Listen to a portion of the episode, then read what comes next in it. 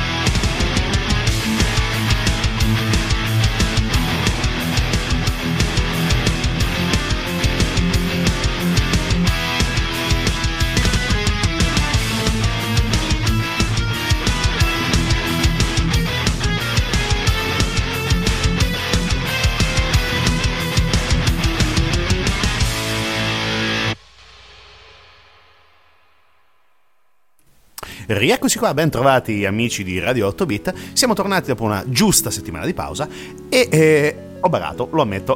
Non siamo partiti con il primo gioco collegato alla serie di cui stiamo per parlare, ma con una riedizione della, del secondo capitolo, o meglio, di un nuovo di un capitolo che è Super Ghost and Goblins. Super Ghosts and Ghosts, scusate. Perché questa sera noi parleremo di una saga, nel vero senso della parola, perché tutto quanto è nato nel 1985 mese più, mese meno, dalla fervida immaginazione di uno dei primi a dare, nel vero senso della parola, il nome ad un videogioco, di essere riconoscibile come autore di un videogioco. Faccio il nome di Tokuro Fujiyama, Fujiwara, scusate, Fujiyama non è propriamente così, eh, Tokyo, eh, Tokuro Fujiwara. Quindi grande game designer che ha avuto la brillante idea di lanciare una serie videoludica chiamata Ghost and Goblins. In giapponese, una traduzione abbastanza sommaria ma abbastanza calzante, lo possiamo tradurre come il villaggio del mondo demoniaco. Già il nome è abbastanza importante. E di che cosa parla questo gioco? Parla e racconta soprattutto l'avventura di Sir Arthur, che cerca di salvare la sua adorata principessa Prin Prin, nome fantastico oserei dire, da, uh, da un rapimento. È una versione con le armature, gli zombie e tutti gli esseri demoniaci possibili, immaginabili di Super Mario. Perché come Super Mario era un gioco, ed è un gioco ovviamente, a piattaforme. Un gioco molto complesso, molto difficile, uno dei giochi anche più difficili della storia del mondo videoludico, ma anche con delle grandissime musiche. Abbiamo sentito il tema di Ghost and Goblins, di Super Ghosts and Ghost, suonato da un chitarrista olandese che si chiama Florian Hack, che poi sentiremo dopo, ma non facciamo troppi spoiler. ed oltre ad essere molto difficile, era anche, ed è soprattutto, ribadiamolo, è anche uno dei giochi più giocati e soprattutto più maledetti dai videogiocatori per la sua estrema difficoltà, molto complesso, poche vite, due colpi e la tua vita è svanita nel vero senso della parola e cosa molto divertente per l'epoca e ancora, ancora attualmente quando vieni colpito il nostro personaggio sullo schermo perde l'armatura e rimane letteralmente in mutande. Veramente curioso per i tempi, però anche molto divertente giocandolo anche adesso, nonostante i vari. Uh, accipicchia, definiamoli così, che vengono detti al videogiocatore a, a seconda dei momenti di gioco, perché varie, tutti i vari livelli, poi dopo si concludono con un super boss, un boss cattivissimo, che vanno a incastrarsi all'interno di una meccanica di gioco sì semplice, a livello di linearità, diciamo così, ma estremamente complessa anche per i molti nemici, le piattaforme che si spostano, la complessità dei livelli, perché oggettivamente sono molto complessi, e cosa anche molto importante, uscito nel 1985 per il NES attraverso la Capcom, che praticamente scoperchiò un vaso pieno d'oro, sfruttandolo in tantissimi modi, ma soprattutto sfruttandolo bene. Adesso ritorniamo al NES, ritorniamo al 1985 e sentiamo la musica dello Stage 2 di Ghost and Goblins e poi il tema del boss, che più o meno sempre uguale per tutti. Quindi ci sentiamo tra poco su Radio 8 Bit, sempre su Radio Sverso, sempre dallo Sverso e giocate responsabilmente come sempre.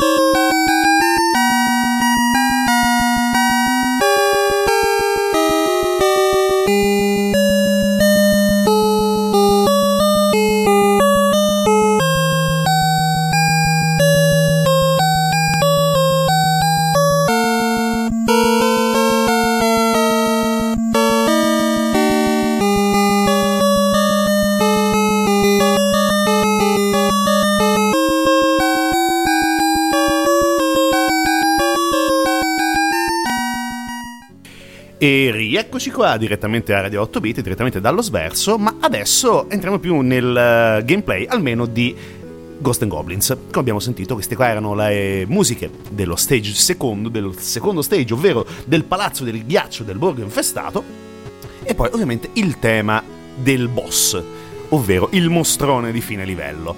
Dicevamo, è un gioco a scorrimento, gioco dalla dinamica piuttosto lineare ma molto complesso. Ci sono sette livelli, Cimitero e foresta, palazzo e ghiaccio borgo infestato, la caverna, la piattaforma fluttuanti, le piattaforme fluttuanti, anzi, il castello, la parte bassa, la parte alta del castello e poi la sala del trono, dove il malvagio Astaroth, ovvero colui che ha rapito la nostra adorata Primprin, la nostra principessa rapita direttamente dal castello, si trova e noi dobbiamo salvarla. Ma c'è un grosso ma, c'è uno dei ma più odiosi della storia dei videogiochi. Attenzione, perché non è spoiler, perché ormai parliamo di un gioco che di 35 anni, va per i 40 ormai, quindi discretamente anzianotto.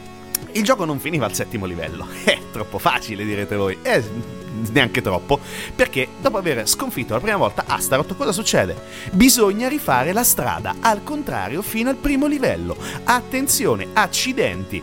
E quindi niente, si ricorre per combattere nuovamente, ancora una volta, con tutti i mostri che abbiamo già incontrato, i livelli che abbiamo affrontato ancora una volta e soprattutto il secondo duello finale è stato finale davvero con Astaroth, un gioco di una difficoltà disumana, come ho già detto, e tra le altre cose, per chi ha anche eh, acquistato il la console retro gaming del eh, mini Super Nintendo, potete trovare appunto la versione, quella successiva che è Super, Ghost and Go- Super uh, Ghosts and Ghost, che anche quella è estremamente complessa, ha la stessa dinamica. Ma poi abbiamo parlato anche di armi. Le armi sono molte, sono anche in questo caso molto variegate, sono 5 e sono anche con varie caratteristiche, perché abbiamo la classica lancia da cavaliere, che è l'arma iniziale, Abbiamo la torcia che è presente in tutti i livelli ed ha una fiammata che una volta che cade per terra lancia una traiettoria curva e colpisce altri nemici. Il pugnale, che è più veloce della lancia. Abbiamo poi l'ascia, che è presente a partire dal secondo livello, potrà passare i nemici e ha grosso modo una traiettoria curva come quella della torcia. E poi lo scudo, che in alcune versioni è anche stato sostituito dal crocifisso, che eh, ha una traiettoria breve ma può distruggere anche i nemici protetti. E i boss degli ultimi due livelli possono essere sconfitti solo con quest'arma, quindi c'è anche attenzione in quello che uno deve utilizzare e soprattutto deve scegliere come arma, perché eh, nel vario andamento del nostro Ser Arthur, se più o meno rimane in mutande, deve anche riuscire a trovare l'arma giusta per sconfiggere i boss di fine livello. Quindi è un gioco complesso, cari signori della Capcom. Eh, ci avete fatto un bello scherzetto. Caro Tokuro, grazie per averci fatto passare notti insonni e per averci fatto maledire la nostra scelta di giocare a uno dei giochi più belli della storia dei videogame e anche con ottime musiche. Ma adesso noi saltiamo alla versione del Super Nintendo, ovvero Super Ghosts and Ghost, sentiremo Abandon Shipyard and Sea of Despair, che è praticamente la stessa canzone, e poi Castle, Castle of the Emperor, Always of Ghouls. Dopo, ovviamente, ritorniamo qua a Radio 8 Bit e poi andiamo oltre. Ghost and Goblins e Super Ghosts and Ghosts, perché c'è un personaggio un pochino particolare di cui dobbiamo parlare, sempre legato al mondo del buon Tokuro. A tra poco su Radio 8 Bit.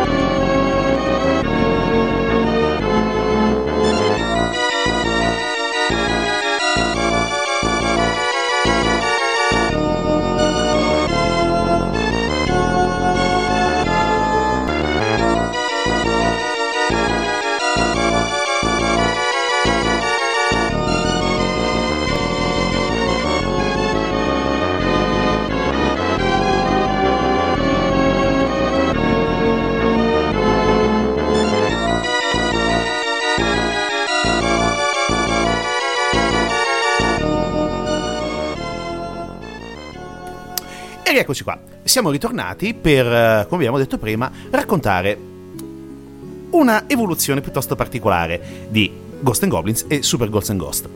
Perché ovviamente non c'è stato solamente il ciclo di Sir Arthur a infestare, nel vero senso della parola, gli incubi di noi videogiocatori, perché c'è stato anche un altro personaggio molto particolare che oggettivamente non ce l'aspettavamo, non ce lo saremmo mai aspettato e sto parlando ovviamente di un piccolo gargoyle che si chiama Firebrand.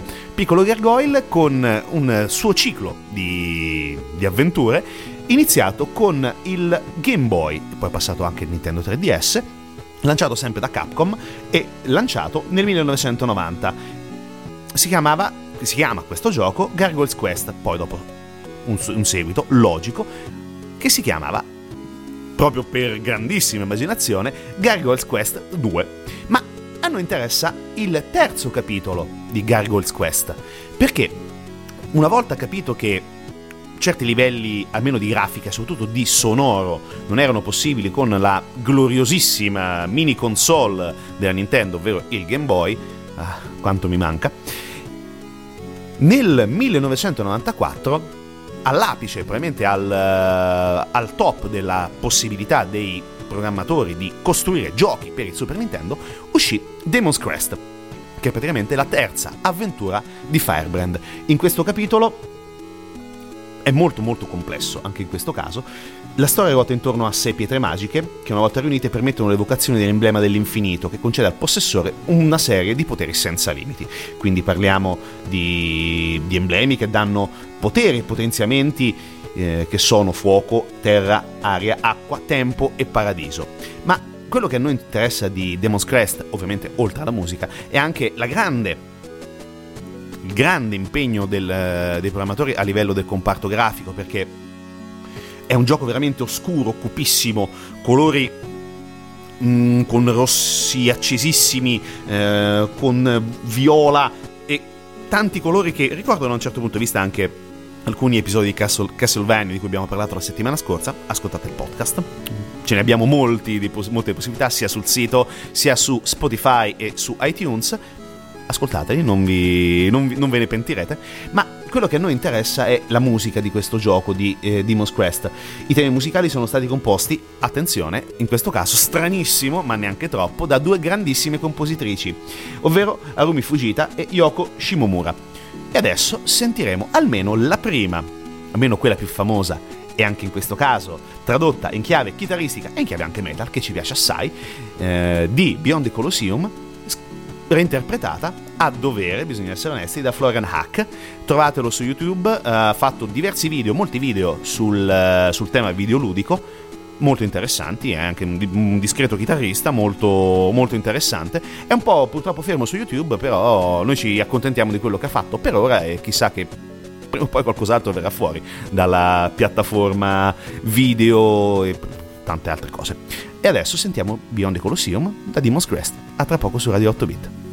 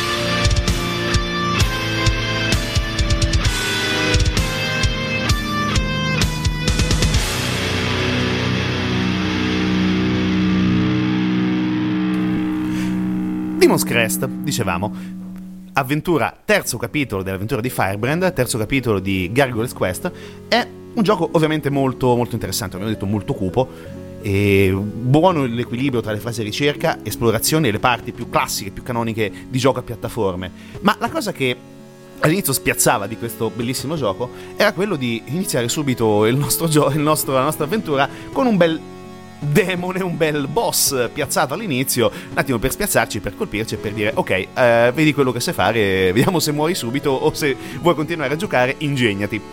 Personalmente mh, mm, l'ho giocato non tantissimo ai tempi, l'ho riscoperto solamente dopo, anche ovviamente attraverso eh, i vari porting, soprattutto con le Virtual Console e quant'altro. Personalmente eh, è stato divertente, certo non raggiunge il livello di genialità, almeno per i primi capitoli, per l'idea, diciamo così, che eh, nascondeva eh, Ghosts and Ghost, Super eh, Ghost and Goblins, scusate, Super Ghosts and Ghost, errore comune confondersi, però va bene lo stesso. Però era una Demon's Crest e la saga di eh, Gargoyle's Quest, Demon's Crest non ok, eh, dava praticamente una visione diversa della, mm, della saga videoludica legata all'universo che è stato creato dalla Capcom. C'è stato anche un seguito, probabilmente anche meno famoso in Italia rispetto al, al predecessore su Super Nintendo, però comunque anche in questo caso ve lo consiglio, se avete varie console Nintendo potete trovarlo abbastanza tranquillamente sugli store digitali perché oggettivamente ne vale molto la pena. Che dire, noi abbiamo finito ci sentiamo la settimana prossima. Ci saranno altre sorprese, probabilmente rimarremo nel mondo delle console, forse. E adesso vi salutiamo con altre due canzoni direttamente estratte dalla colonna sonora di Demon's Crest. Nessuna nessuna, ribadisco, nessuna reinterpretazione metal, pop, jazz o quant'altro, solamente la musica direttamente dalla cartuccia e dal caro vecchio televisore a tubo catodico che utilizzavamo ai tempi per giocare con uh, i videogiochi del Super Nintendo. Poi dopo ci siamo evoluti anche in questo caso. Ok, adesso sentiamo Battle of the Zombie Dragon e poi salutiamo con una delle canzoni finali, una delle canzoni della colonna sonora di Demon's Crest finali che si chiama The Crests Are Hidden Forever. Noi ci sentiamo se volete, e volete, ammettetelo, a partire dalle 22 circa, con uh, Brutal Chic. Abbiamo dei frullatori ed un acquario, o forse Aquarius, dipende dai punti di vista. Ma prima di noi ci saranno i ragazzacci di Radio Her. Ascoltateli, nonostante mi facciano penare tantissimo per i loro ritardi, ma ci piace lo stesso perché sono molto bravi. Ascoltateli come sempre. Con Radio 8 Bit ci sentiamo mercoledì prossimo. E buon ascolto, ovviamente, con Radio Sverso e veniteci a trovare anche allo Sverso. Faremo qualche bella chiacchierata e parleremo anche di videogiochi o di altro, quello che vi pare. Alla settimana prossima.